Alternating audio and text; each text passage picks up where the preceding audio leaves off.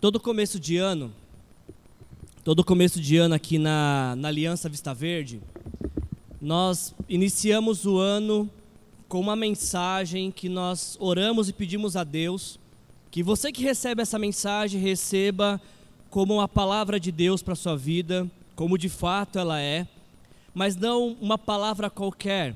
A nossa oração é que essas séries de janeiro que a gente tem feito ao longo dos últimos oito anos, seja uma palavra que direcione o seu ano. Já que a gente está começando o ano e como a Lígia bem nos ministrou, começo de ano é época de recomeços, então é a, a nossa série de mensagens no mês de janeiro visa trazer esse encorajamento, essa conscientização de que o ano está começando e uma nova oportunidade se coloca diante de nós. Sendo assim, nesse mês de janeiro, a série que vai uh, nos acompanhar é essa daqui. Não, essa daqui. Passou uma, passou uma a mais aí. Aqui. Virando a página, uh, existe algo novo te esperando no próximo capítulo da sua vida. Quando a gente se propõe a ministrar essa série de mensagens, a nossa intenção é te encorajar a perceber, a se atentar de que você está diante de uma nova oportunidade que Deus está te dando. E como uma nova oportunidade, você precisa aprender a desfrutá-la e viver em todo o seu potencial o que Deus tem colocado diante de você. Nós temos refletido nas últimas semanas que o ano ele só é novo quando olhamos para ele não apenas como uma mudança de datas no calendário, mas quando encaramos este novo ano como um ano inovador, um ano diferente, um ano uh, singular, um ano inédito. Só assim podemos dizer que este ano é um ano novo. Porque se não olhamos para o ano desta forma, apenas vivemos uma transição de calendário e somos as mesmas pessoas ao passar dos anos, o ano não é novo, é um ano velho, na verdade. Então, ah, nós temos refletido nisso, fazendo uma analogia com um livro que, ah, para você ler um novo capítulo, você precisa virar algumas páginas, encerrar os capítulos anteriores. Deus tem falado muito aos nossos corações nessas últimas semanas de que ah, todas as nossas escolhas, todas as nossas escolhas nos trouxeram até esse exato momento de nossas vidas. As escolhas que nós fizemos é, transformaram quem nós somos e nos colocaram onde estamos. E Deus tem falado no nosso coração que se as escolhas que nós tivemos ao longo das nossas vidas nos trouxeram até aqui, da mesma forma, as escolhas que tomamos hoje nos levarão daqui para frente. Por isso é muito importante você e eu pensarmos em quais escolhas estamos tomando hoje, quais decisões estamos tendo em nossas vidas, porque essas escolhas de hoje, de janeiro de 2022, elas sinalizam de como será o longo do nosso ano de 22 e os próximos anos da nossa vida. Esta noite você fez uma escolha que pode impactar todo o seu ano. Essa noite você escolheu interromper a sua agenda para ouvir a voz de Deus. E é, são essas escolhas, as escolhas voltadas para Deus, é que mudam completamente o nosso viver. Cada escolha que a gente toma nos leva a um caminho. Por isso, a melhor e mais importante escolha que eu e você podemos ter é entregar nossa vida para Jesus Cristo. Receber Jesus como nosso Senhor e Salvador, entregar nosso viver ao governo e domínio dele, porque quando nós partimos desse princípio de que Jesus Cristo é o nosso Senhor, o nosso caminho é traçado para a eternidade. E vivemos de acordo à vontade de Deus, seguindo os bons planos de Deus para as nossas vidas. Quando a gente se propõe a fazer esse tema aqui, ah, virando a página, nós queremos provocar essas reflexões.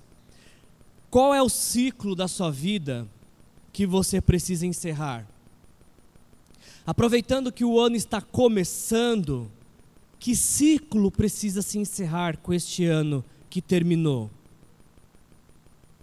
E não apenas isso, mas que ciclo você precisa começar na sua vida?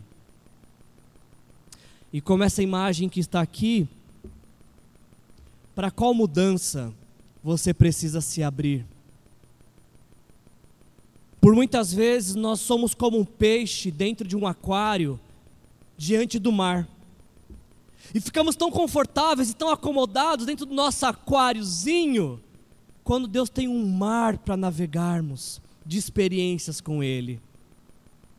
Eu espero que essa série de mensagens te encoraje, te inspire a sair do seu aquário confortável para navegar no oceano de experiências que Deus tem reservado para você. É isso que você quer este ano? É isso que eu quero também. A gente vai dar sequência nessa série de mensagens. Nessa noite, o nosso tema é Quebrando Paradigmas. E eu não sei como é que está a sua leitura bíblica nesse ano 2022, mas hoje você vai ler um livro inteiro da Bíblia. Não dá nem para chamar de livro, na verdade, porque são apenas quatro parágrafos, mas está na Bíblia como um livro. A nossa mensagem de hoje é baseada no livro de Filemão. Você pode abrir sua Bíblia em Filemão. Se você está no Antigo Testamento, você está bem longe, é um pouquinho mais para frente. Uh, mas se você não trouxe sua Bíblia, não tem problema, a gente vai estar tá projetando aqui. Mais importante, ouça o que o Espírito Santo diz através dessa palavra. Assim nos diz o Senhor em Sua palavra. Paulo, prisioneiro de Cristo Jesus, e o irmão Timóteo, a você Filemon, nosso amado cooperador, a irmã Áfia, a Arquipo, nosso companheiro de lutas, e a igreja que se reúne com você em sua casa. A vocês, graça e paz da parte uh, de Deus, nosso Pai, e do Senhor Jesus Cristo. Sempre dou graças ao meu Deus, lembrando-me de você em minhas orações porque eu ouço falar da sua fé no Senhor Jesus e do seu amor por todos os santos. Oro para que a comunhão que procede da sua fé seja eficaz no pleno conhecimento de todo o bem que temos em Cristo. O seu amor tem me dado grande alegria e consolação porque você, irmão, tem reanimado o coração dos santos. Por isso, por isso, mesmo tendo em Cristo a plena liberdade para mandar que você cumpra o seu dever, eu prefiro fazer um apelo com base no amor. Eu, Paulo, já velho e agora também prisioneiro de Cristo Jesus, eu apelo em favor de meu filho Onésimo, que gerei enquanto estava preso. Ele antes lhe era inútil, mas agora é útil tanto para você quanto para mim. Eu mando de volta a você como se fosse o meu próprio coração. Eu gostaria de mantê-lo comigo para que me ajudasse em seu lugar enquanto estou preso por causa do evangelho. Mas, mas não quis fazer nada sem a sua permissão, para que qualquer favor que você fizer seja espontâneo e não forçado. Talvez ele tenha sido ah, separado de você por algum tempo, para que você o tivesse de volta para sempre, não mais como escravo, mas acima de escravo, como irmão amado. Para mim, ele é um irmão muito amado, e ainda mais para você, tanto como pessoa como quanto cristão. Assim, diz o apóstolo Paulo a Filemão: Se você me considera companheiro na fé, receba-o como se estivesse recebendo a mim. E se ele o prejudicou em algo ou lhe deve alguma coisa, ponha na minha conta. Eu, Paulo, escrevo de próprio punho, eu pagarei. Para não dizer que você me deve a sua própria pessoa. Sim, irmão, eu gostaria de receber de você algum benefício por estarmos no Senhor. Reanime o meu coração em Cristo. Escrevo-lhe certo de que você me obedecerá, sabendo que fará ainda mais uh, do que lhe peço. Além disso, prepara-me um aposento, porque graças às suas orações eu espero poder ser restituído a vocês. Epáfras, meu companheiro de prisão por causa de Cristo Jesus, envia-lhe saudações, assim como também Marcos, Aristarco, Demas e Lucas, meus cooperadores. A graça, a graça do Senhor Jesus Cristo seja com o espírito de todos vocês.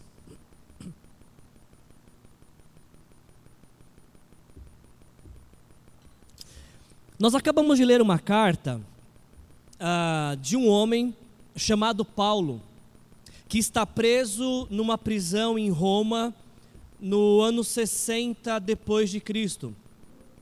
E este homem, Paulo, que se identifica aqui como uh, prisioneiro, mas não por ter cometido algum delito, ele é prisioneiro por conta da pregação e mensagem do Evangelho.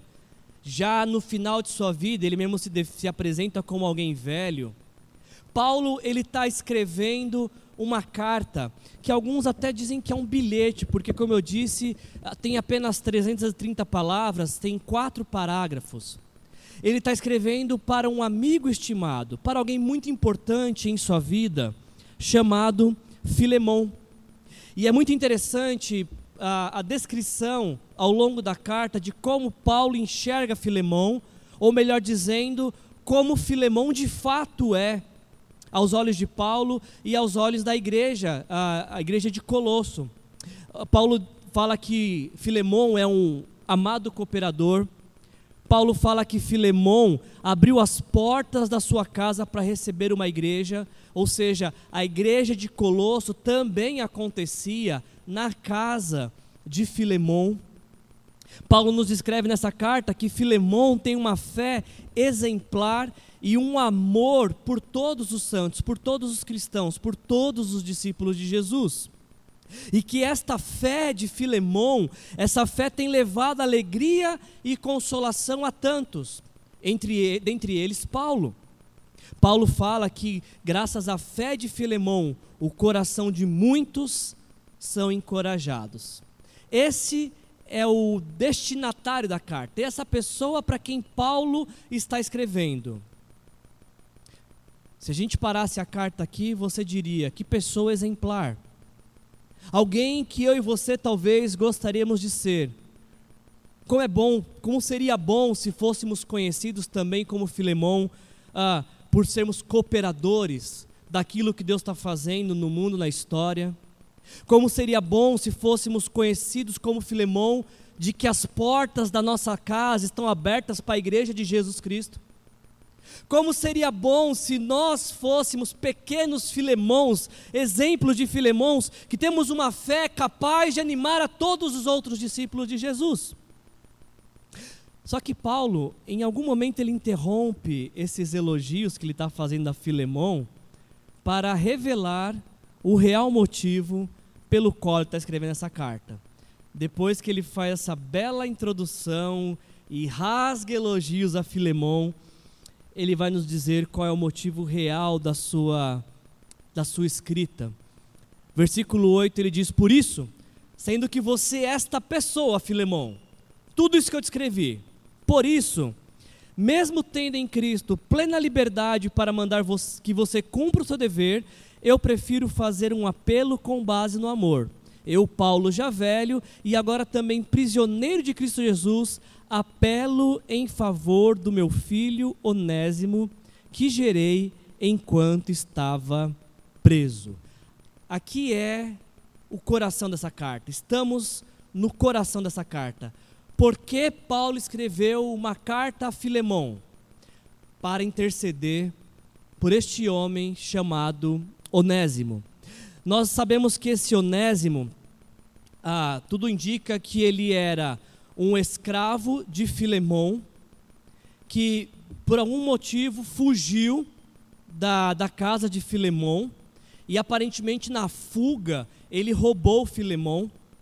E aí, por essas coincidências do destino, ou melhor dizendo, por estas jesucidências, e de alguma forma o, o escravo fugitivo Filemão acaba se encontrando com Paulo na prisão em Roma. Eu li uma frase essa semana que eu achei muito interessante, que diz que coincidência é a obra divina que Deus não reivindica a autoria. Não existem coincidências. Deus tem um plano para todas as coisas. Não é por um acaso que Filemão, em fuga, vai parar justamente na, na cadeia domiciliar que o apóstolo Paulo, o apóstolo Paulo estava. Porque uma vez que Paulo entra em contato com Onésimo, Paulo coloca Onésimo em contato com Jesus. Paulo apresenta o evangelho para Onésimo. Paulo diz para Onésimo que graças aos pecados de Onésimo, Jesus foi crucificado e morreu pelos pecados de Onésimo.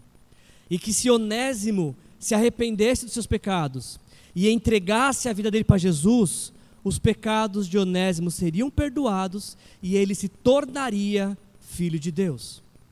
E é o que Onésimo faz. Onésimo se rende a Jesus Cristo. Ele recebe Jesus como Senhor e Salvador de sua vida. E talvez numa conversa, conversa vai, conversa vem, uh, Paulo pergunta para Onésimo, Onésimo, mas por cargas d'água, da onde você vem? Aí Onésimo fala, ah, eu venho da cidade de Colosso. E Paulo fala para ele, talvez assim: Colosso, eu tenho alguns amigos lá. Tem uma igreja nossa lá em Colosso, inclusive. Você conhece alguém? Você, veio da onde, mais especificamente? É, eu fugi de Filemão, da casa de Filemão. Ao que Paulo talvez diria: Filemão, conheço. É um amado irmão, crente fiel, pessoa de um caráter cristão irrepreensível. Você pode voltar para a casa dele que eu tenho certeza certeza que Ele vai te tratar muito bem. Para nós que estamos a, a, quase dois mil anos de distância dessa história, parece um pouco inconcebível a ideia de um cristão ter escravos. É óbvio que a escravidão, como nós a conhecemos mais recentemente na nossa história, ela é muito diferente da escravidão romana do primeiro século. No primeiro século, por exemplo, os escravos podiam comprar a sua liberdade. Os escravos tinham alguns direitos, mas ainda assim, ainda assim, escravos eram tratados como objetos, tanto que escravos podiam ser vendidos e comprados. E Paulo está falando que existe um cristão na cidade de Colossos que tem um escravo. E por algum motivo esse escravo fugiu. A lei romana dizia que um escravo fugitivo podia ser condenado à morte. E o senhor desse escravo, se matasse o escravo que fugiu e roubou, ele não seria mal visto pela sociedade, porque seria a coisa mais natural e até mesmo esperada que um senhor matasse ou castigasse severamente um escravo que fugiu e roubou. Só que essa carta de Paulo a Filemão, ela é uma carta que vai contra a cultura. Ela vai contra os costumes de sua época.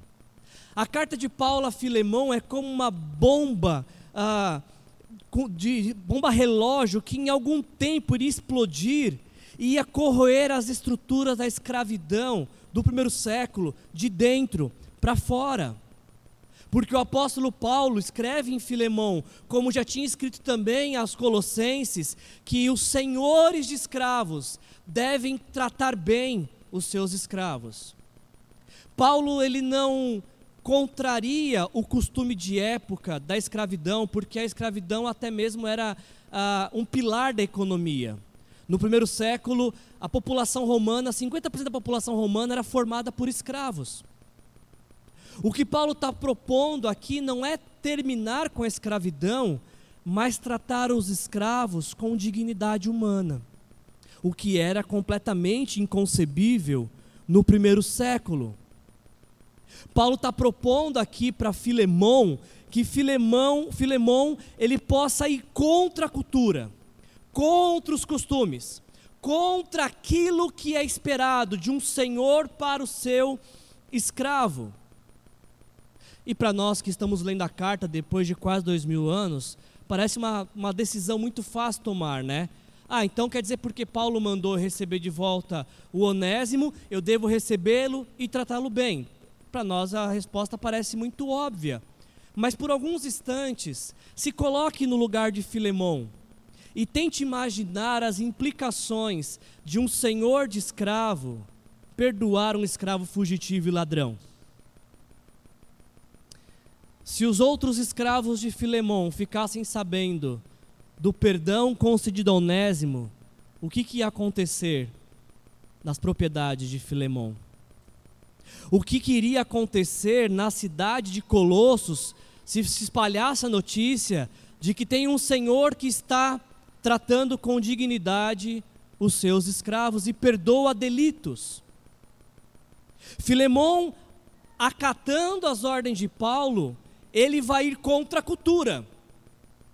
Mas em contrapartida, se Filemão não acata as ordens de, de Paulo, que tipo de cristão ele é?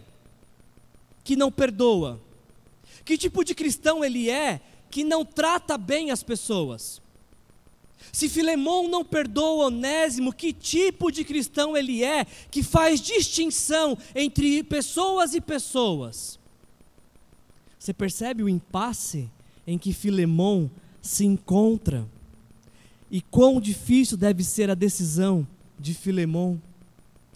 E não, a, a situação não, não, não, não parece tão difícil como ela pode ainda piorar, porque o apóstolo Paulo diz o seguinte: uh, Filemão, vamos fazer o seguinte: se o onésimo te prejudicou, põe na minha conta, eu vou pagar. Isso para não, não esquecer que você me deve sua própria vida. Você realmente vai querer cobrar isso? Mas tudo bem, se você quiser cobrar, põe na minha conta. E mais, trate, receba o onésimo como se estivesse recebendo a mim mesmo. Eu não sei se Paulo estava em chantagem emocional. Se ele tivesse, foi craque nessa, né? Porque como é que você vai negar um pedido desse? Aparentemente foi Paulo que falou de Jesus para Filemão. Graças à pregação do evangelho de Paulo é que Filemão conhece Jesus Cristo e tem sua vida transformada.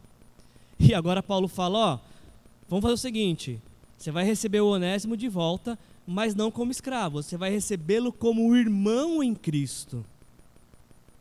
E aquilo que ele te prejudicou, pode deixar que eu acerto com você. Embora se a gente for colocar no papel quem deve mais, eu acho que você está devendo muito mais para mim do que o Onésimo te deve. Mas enfim, receba-o como se estivesse me recebendo. O que, que Filemão vai fazer agora, hein? Porque se ele tratar mal Onésimo, ele está tratando mal Paulo. Mas se ele tratar bem Onésimo, ele vai estar tá mandando uma mensagem para todos os seus escravos. E vai contra a cultura. Qual a decisão de Filemão? Viver como discípulo de Cristo contra a cultura ou se deixar levar pelas tendências sociais. Você hoje, no lugar de Filemão, qual seria a sua decisão? Porque, embora a história seja de Filemão, eu e você estamos nesse papel. Nós também hoje temos que tomar uma decisão de vivermos como discípulos de Cristo e muitas vezes ser discípulo de Cristo é viver contra essa cultura. Ou tem uma outra tentativa, são o que muitos cristãos têm feito, de tentar ajeitar as coisas e tentar conciliar o discipulado de Jesus com os valores desse mundo, como se fosse possível. E não é. E não é. Esse é o motivo porque muitas pessoas abandonam a fé ou nem dão os primeiros passos na fé, porque elas não entendem que não dá para conciliar discipulado de Jesus com os valores deste mundo. E é essa posição que Filemão está agora, de decidir se ele é discípulo de Cristo ou se ele é simpatizante com os valores deste mundo. Filemão ia ter que tomar uma simples decisão: a decisão de perdoar. Eu acho que a carta de Paulo a Filemão é o texto mais fácil de compreender da Bíblia Sagrada. Se você pensar em todos os livros bíblicos, o de Filemão é mais fácil de compreender. É um livro que fala sobre perdão. Mas, embora seja um livro fácil de entender a mensagem, nem sempre temos a mesma facilidade de praticar esta palavra. Pelo simples fato de que perdoar não é uma tarefa tão fácil assim. Perdoar é quebrar paradigmas, é ir contra todo raciocínio lógico. Pelo simples fato de que o perdão, o perdão é divino. Filemão ia ter que quebrar alguns paradigmas para poder virar essa página na vida dele. Ele ia ter que tratar um escravo com dignidade humana, coisa que não se fazia em sua época. Filemão ia ter que quebrar o paradigma de tratar um escravo como irmão. Embora Onésimo, ainda escravo diante da sociedade, dentro da igreja, é irmão, seria nivelado com Filemão. Será que Onésimo consegue fazer essa convergência? Será que nós conseguimos fazer essa convergência de perdoar, de quebrar paradigmas para perdoar? Vamos pegar algumas dicas aqui de Paulo, como a gente pode quebrar os paradigmas para tornar o perdão uma prática de nossas vidas, para que possamos virar algumas páginas. Eu aprendo com essa carta de Paulo a Filemon de que mais que uma obrigação, perdoar é um gesto de amor. O apóstolo Paulo diz isso, ele fala: ah, mesmo tendo em Cristo plena liberdade para mandar que você cumpra seu dever, eu prefiro fazer um apelo com base no amor. Eu acho interessante essa postura de Paulo, porque Paulo, como um líder, como um apóstolo, como pastor de Filemão, ele fala assim: Filemão, eu poderia muito bem dizer assim: você vai perdoar. E se Filemão peitasse ele, por que eu perdoar? Porque você é cristão. E Deus te perdoou de uma dívida muito maior. Então, você quer conversar desse assunto mesmo? Quem ofendeu mais? Você ofendendo Deus ou a pessoa que te ofendeu? A sua ofensa foi muito maior para com Deus e Deus te perdoou em Cristo Jesus. Então Paulo diz: Eu poderia muito bem te ordenar, mandar que você perdoasse, mas eu não vou fazer uso dessa autoridade, embora pudesse fazê-lo. Eu prefiro pegar um outro caminho que é o caminho do amor. Eu acho interessante essa postura de Paulo de optar pelo amor e, e mostrar que a espiritualidade cristã ela não precisa ser um fardo pesado da obrigatoriedade. Quando entendemos a espiritualidade cristã como um privilégio, um, um prazer de parecer com Jesus. Nós vivemos em uma época onde muitas pessoas gostam de reivindicar os seus direitos mas nem sempre tem a mesma intensidade para exercer os seus deveres. E o apóstolo Paulo está mostrando aqui que quando a gente entende de que o perdão não tem nada a ver com merecimento, mas é um gesto de amor, e um gesto de amor que a gente aprendeu com aquele que nos perdoou de uma dívida maior, fica mais fácil compreender o perdão. Precisamos aprender a fazer essa distinção, essa separação de obrigatoriedade e de fazer as coisas porque nós devemos fazer. Porque só quando a gente faz pelo prazer de fazer é que a gente descobre o verdadeiro valor. Alguns exemplos para a gente pensar. Uma coisa é vir para a igreja por obrigação. Não sei quantos de vocês vieram aqui por obrigação. Talvez as crianças vieram por obrigação, ou não, tem criança que gosta mais de igreja do que adulto, inclusive. Mas algumas pessoas vêm para a igreja por obrigação, por costume, porque o que vão pensar de mim se eu não for, ou o que pode ser ainda pior, vai que Deus me castiga se eu não for e vem por medo. Uma coisa é você vir à igreja por obrigação, Outra, completamente diferente, é quando o amor te move. E você entende que esse espaço reservado na sua agenda, na sua semana, para você ser ministrado, para você receber algo de Deus, é o que há de mais precioso na sua semana. Você percebe a diferença? Tem diferença? Em vir por obrigação e vir com a expectativa: Deus vai falar comigo, Deus vai transformar minha vida, eu vou escutar algo que vai modificar meu ser. Olha a diferença. Uma coisa é você servir as pessoas para ser notado, para ser aclamado, para ser elogiado. Uma coisa é você fazer porque as pessoas estão vendo. E para alguém fala: olha como tal pessoa é piedosa, olha como tal pessoa é generosa, como essa pessoa trabalha tanto, apenas para deixar o ego inflado. Outra coisa completamente diferente é quando você serve porque você entende que você recebeu não para reter, mas você recebeu para transbordar sobre outros. Uma coisa é você servir ah, querendo recompensa, outra coisa é você servir por gratidão de tanto que você já recebeu de Deus. Tem diferença? Você percebe a diferença? Uma coisa é você dizimar por obrigação. Vai que o devorador vai na minha dispensa e acaba com tudo se eu não dizimar. Ou tenho que dizimar porque o que eu não der de dízimo eu vou gastar na farmácia, vou gastar no mecânico, vou gastar não sei aonde. Uma coisa é dizimar por, por ser coagido, constrangido, obrigado, com medo.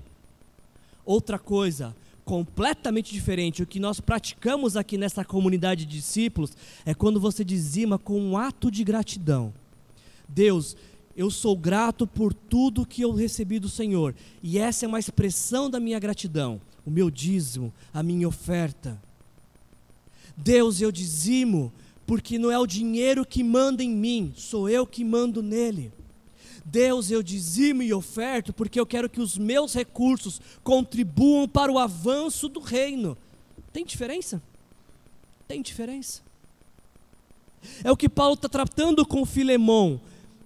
Não viva por obrigação, ou não faça a, a, as práticas da espiritualidade cristã por obrigação porque a obrigação traz peso, a obrigação traz medo, a obrigação traz ah, desgosto. Agora, quando você faz com base no amor, você descobre o prazer de fazer de acordo com a vontade de Deus e viver de acordo com a vontade de Deus.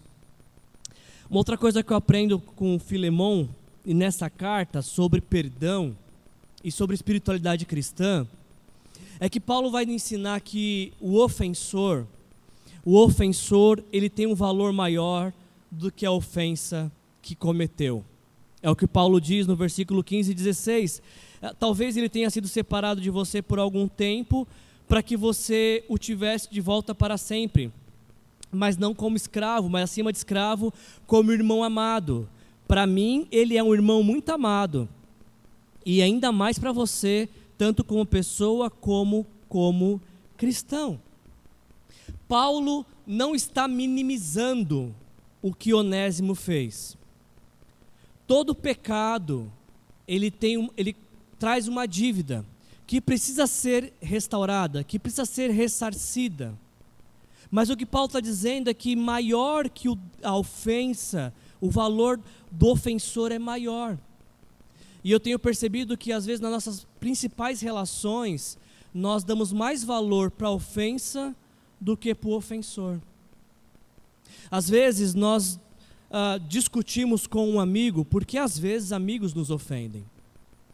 E às vezes passamos anos sem falar com uma pessoa que nós amamos tanto, que fez tanto, teve tanta importância em nossa história, por conta de uma ofensa. Como se a ofensa fosse maior, que mais importante que o ofensor, tivesse mais valor que o ofensor. Às vezes, às vezes os cônjuges ofendem. Alguns, talvez não seus, às vezes só. E às vezes nós nos apegamos tanto à ofensa do cônjuge e paramos de conversar, como se a ofensa que o cônjuge cometeu fosse maior que o nosso amor que nós temos pelo nosso cônjuge, pelos nossos filhos, pelos nossos pais. Você e eu vamos ter que decidir para virar algumas páginas em nossas vidas, se nós vamos querer ficar agarrados com a ofensa, ou se vamos decidir abraçar em amor o ofensor e dizer: Eu te perdoo. Para que a gente possa viver em liberdade. Como eu disse, eu não estou minimizando o dano da ofensa. Somente o ofendido sabe o quanto doeu a ofensa e qual que é o estrago que fez a ofensa. Eu não estou minimizando isso. E eu não estou dizendo que não precisa ser restaurado, precisa de restauração, de cura de Deus. O que eu estou dizendo é apenas para colocarmos na balança e entendermos que algumas pessoas que nos ofendem, elas são mais preciosas para nós do que suas, as ofensas cometidas. E que às vezes vale mais a pena passar por cima da dor da ofensa para resgatar e restaurar o ofensor. E ainda, eu aprendo nessa carta sobre perdão do apóstolo Paulo que perdoar é abrir mão do direito de ser recompensado. Eu acredito, não está escrito, é apenas um pensamento meu. Eu acredito que Filemão colocou em prática, que Filemão perdoou Onésimo. E a sua pergunta deveria ser, Wilson, o que te dá tanta convicção assim de que Filemão perdoou, Onésimo? Muito simples. Onésimo ele foi o portador dessa carta. Então imagina Onésimo chegando com a cara lavada, chegando todo constrangido. Espero que tenha dado tempo dele entregar a carta e Filemão ler. E Filemão lendo aquela carta, de Paulo sobre Onésimo. Essa carta só chegou a nós até chegou a nós hoje, só faz parte da nossa Bíblia, porque Filemão não rasgou essa carta. Porque essa carta foi preservada como texto sagrado. Se não tivesse dado certo, penso eu, essa carta não teria chegado até nós e a gente nunca ia conhecer essa história. Mas uma vez que essa carta está em nossa Bíblia, eu acredito que ela foi preservada como texto sagrado para nos ensinar sobre perdão.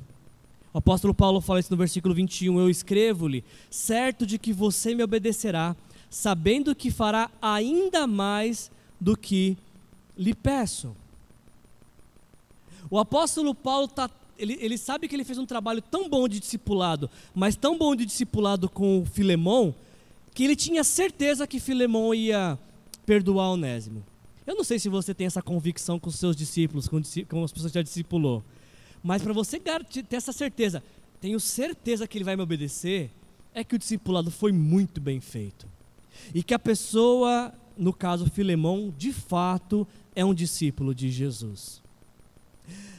E mais importante que isso, eu, eu imagino que Paulo entende, que Filemão entende que o, o benefício do perdão é, Onésimo seria beneficiado, mas o maior beneficiado em perdoar Onésimo seria o próprio Filemão. Você entendeu isso? Deixa eu vou, vou dizer de novo. Filemão foi ofendido pelo ofensor Onésimo. Só que quando Filemão decide perdoar Onésimo, o maior beneficiado não é Onésimo, é Filemão. Se você ainda não entendeu, eu quero te mostrar um desenho que você talvez que é dessa igreja já tenha visto alguma vez. Se você vem dessa igreja e não lembra desse desenho, corra rapidamente atrás do seu discipulador, porque você fez um péssimo discipulado. Você precisa refazer seu discipulado. Isso aqui faz parte do nosso material discipulado. E ele ensina que quando ah, um ofensor ofende, ele fica acorrentado ao ofendido. A ofensa gera uma ligação entre ofensor e ofendido. Só que no decorrer dos anos, o ofensor vai viver sua vida tranquilamente, enquanto o ofendido fica preso ao rancor, à mágoa, ao ódio, à dor da ofensa.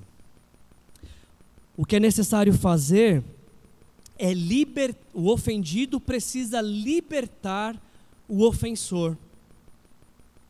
Para que o ofensor seja livre, sim, mas principalmente para que o ofendido possa ser livre do rancor, da mágoa, da tristeza e da dor.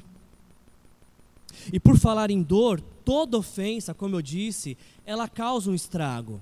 E é por isso que o ofendido, depois que liberta o ofensor, ele tem que entregar sua dor a Deus entregar aquilo que o feriu a Deus, para que ele seja completamente livre, completamente restaurado.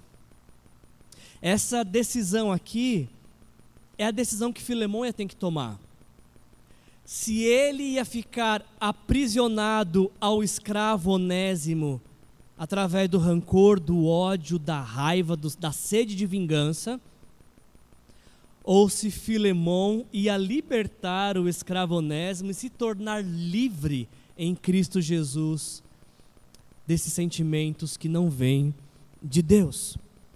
Filemão teria que decidir se valia a pena fazer seu direito valer e castigar e condenar o escravo que o, que o prejudicou, ou se ele iria preferir pegar o caminho do discipulado de Jesus. O que, que você acha? Qual decisão você acha que Filemão deveria tomar? Antes de você responder, lembre-se que é a mesma decisão que eu e você precisamos tomar quando alguém nos ofende. Se tornar escravo do ódio, do rancor e da mágoa, ou ser livre, libertando aqueles que nos ofenderam. Sabe, gente, quando eu penso nesse assunto, estou caminhando para a conclusão da mensagem.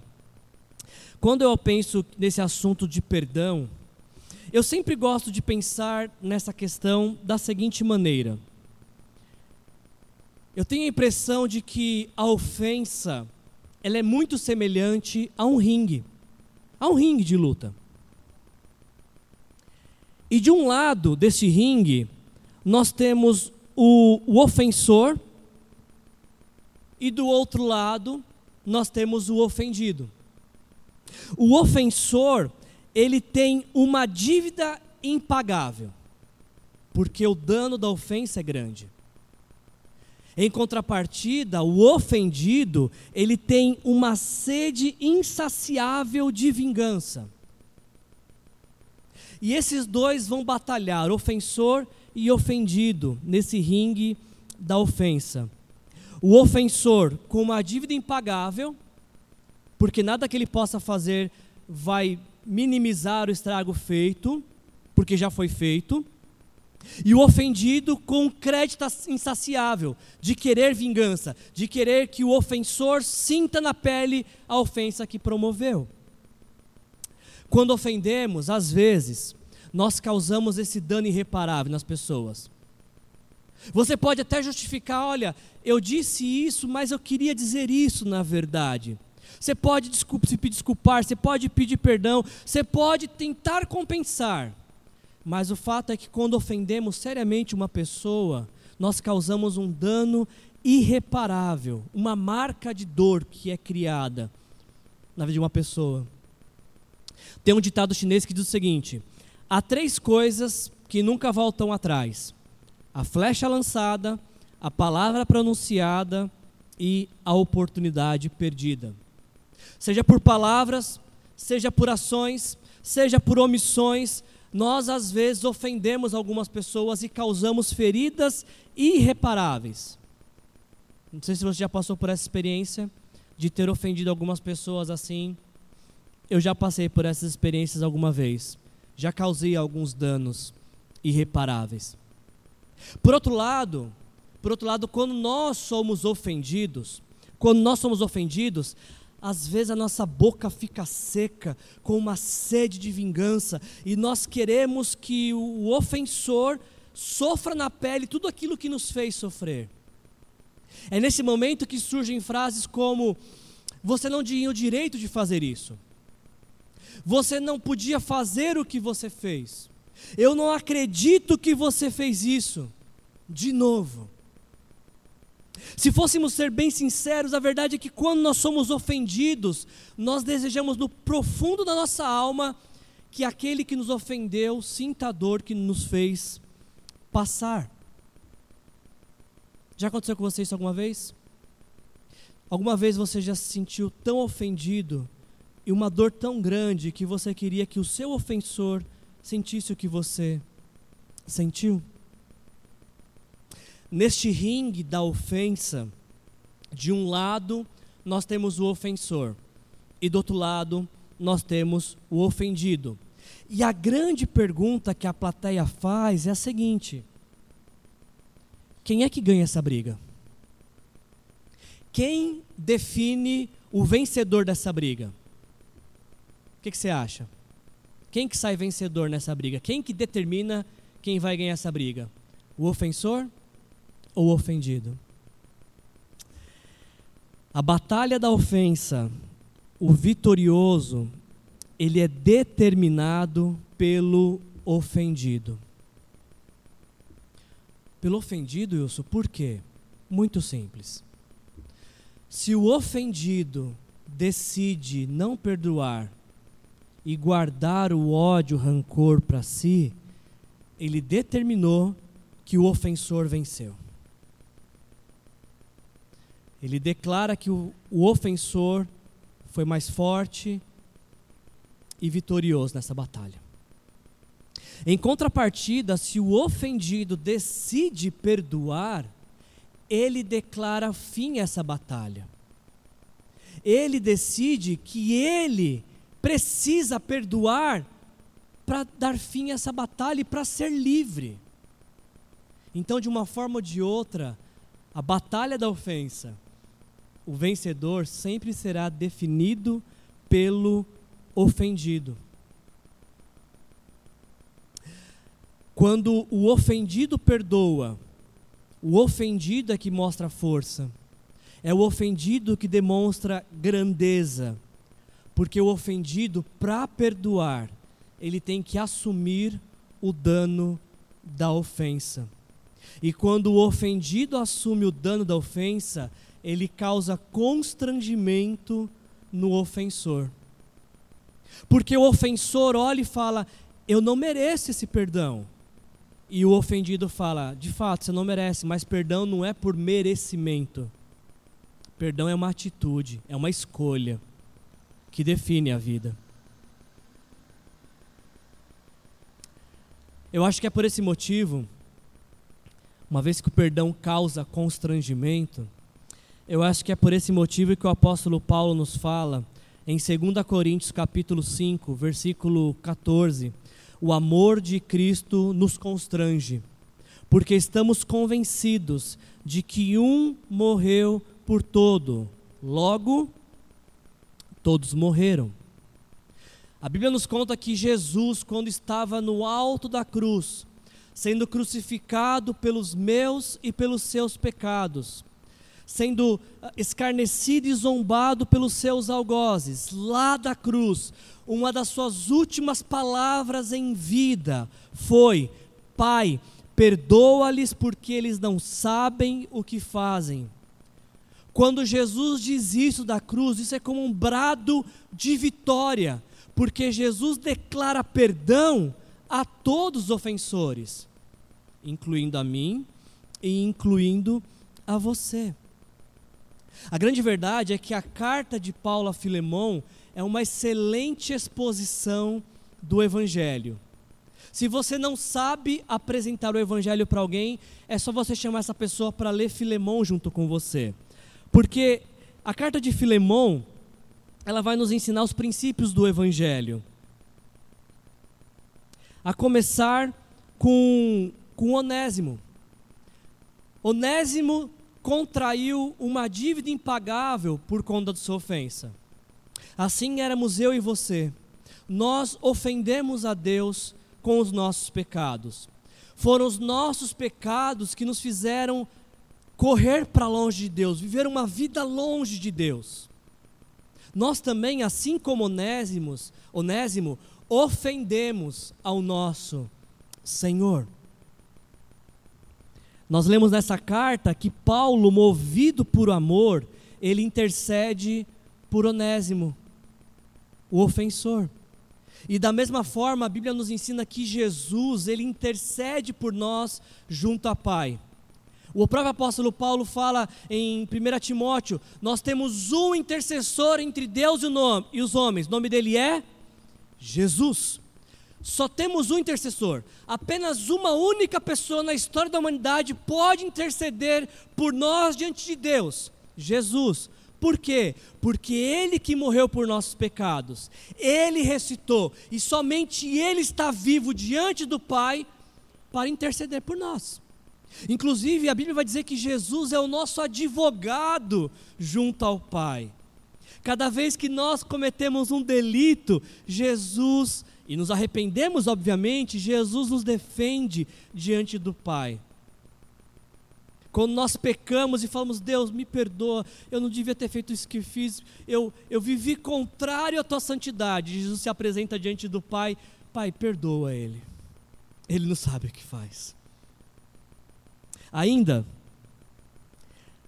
a carta de, de Paulo a Filemão é uma perfeita exposição do Evangelho, porque Filemão, ao decidir perdoar Onésimo, já não trataria mais Onésimo como um escravo sujeito à sua ira pelo aquilo que comet, pelos erros que cometeu.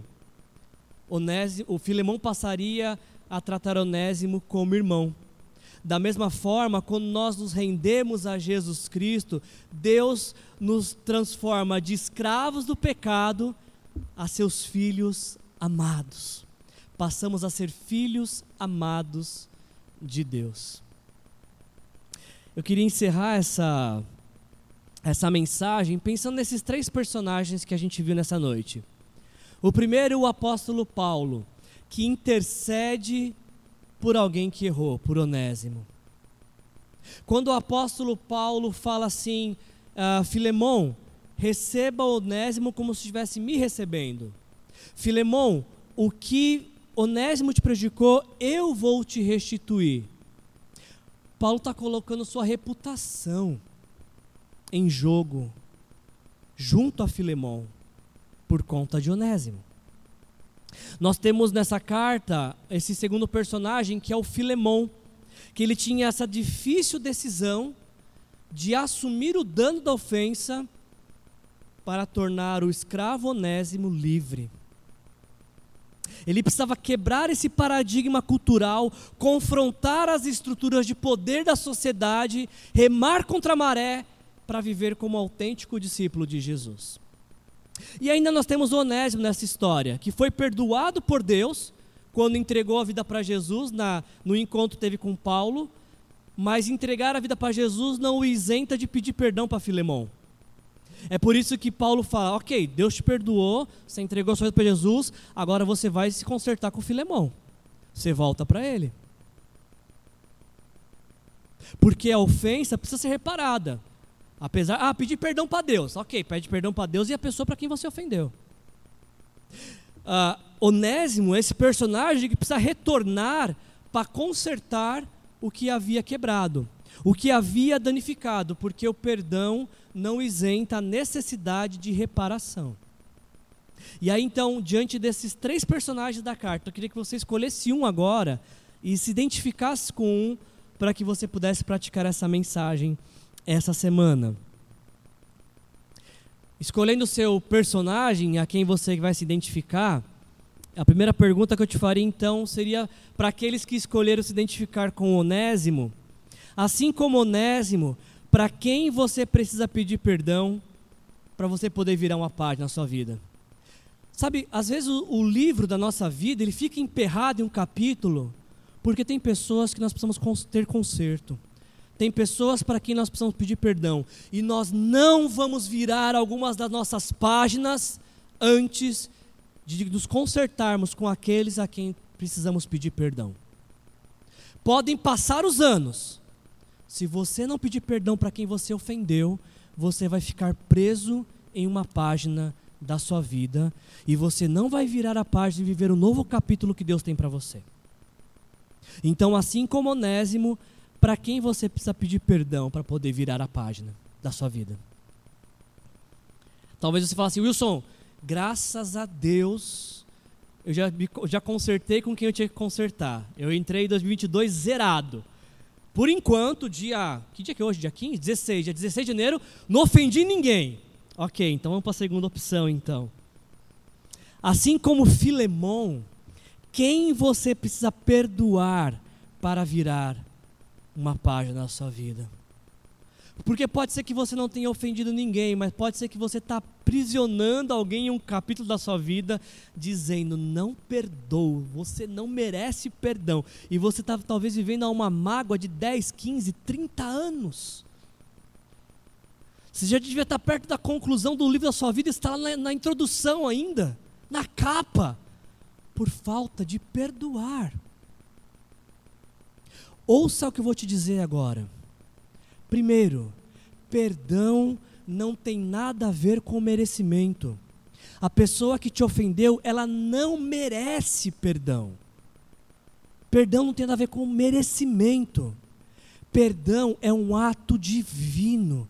Somente Deus tocando em seu coração é que você consegue perdoar quem te ofendeu.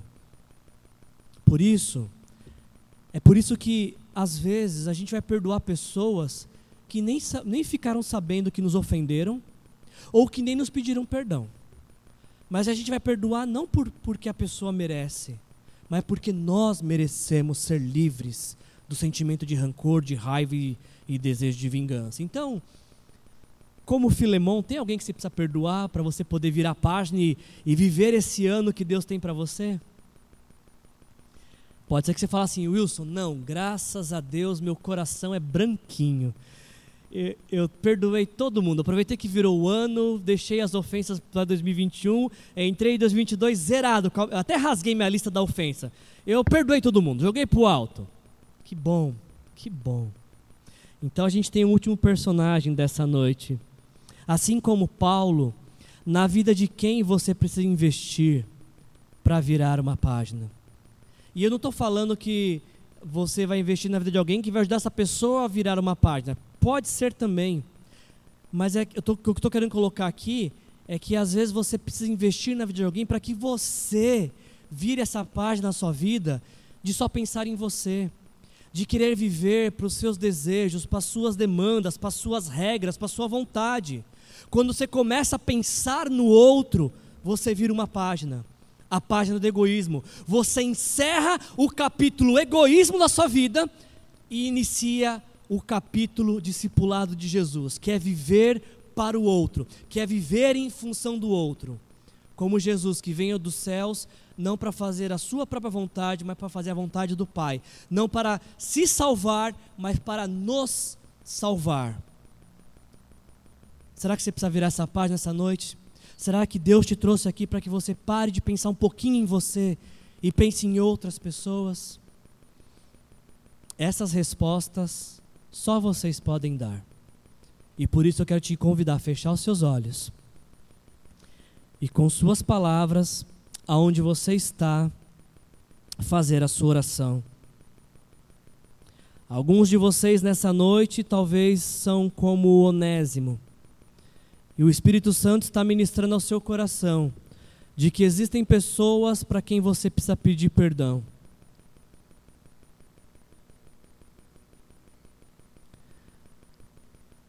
Eu queria te encorajar que se há alguém que você precisa pedir perdão, antes de levantar dessa cadeira, que você mande uma mensagem por WhatsApp dizendo: preciso conversar com você. Porque pode ser que saindo do calor aqui do momento, você tome a decisão agora, mas chegando em casa você vai ver fantástico, você vai pensar na, nas coisas da vida, o que você vai fazer amanhã e, e esse sentimento passe.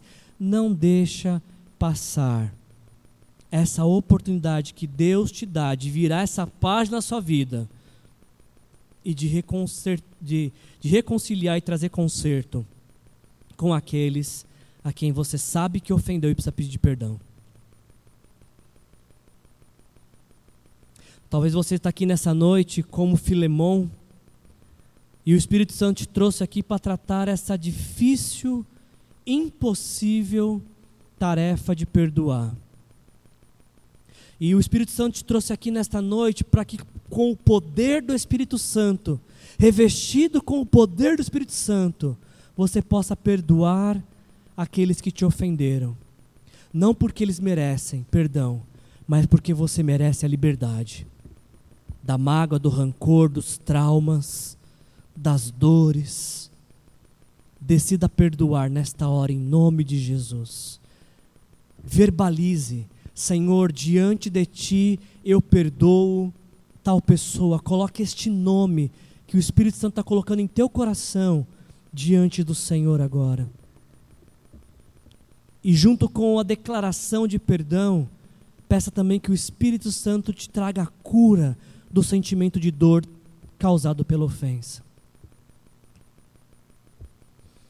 Alguns de nós nessa noite são como Paulo. Passamos um ano de 2021 inteirinho tão ocupados com nossas demandas, com os nossos sentimentos, com as nossas vontades, que ignoramos as pessoas que estavam ao nosso lado precisando de um abraço, de uma mão estendida. Em nome de Jesus, diga ao Senhor nesta noite: Senhor, eu quero viver para outras pessoas, eu não quero viver mais só para os meus interesses. Eu quero viver como Jesus, viver para outros, para auxiliar outros.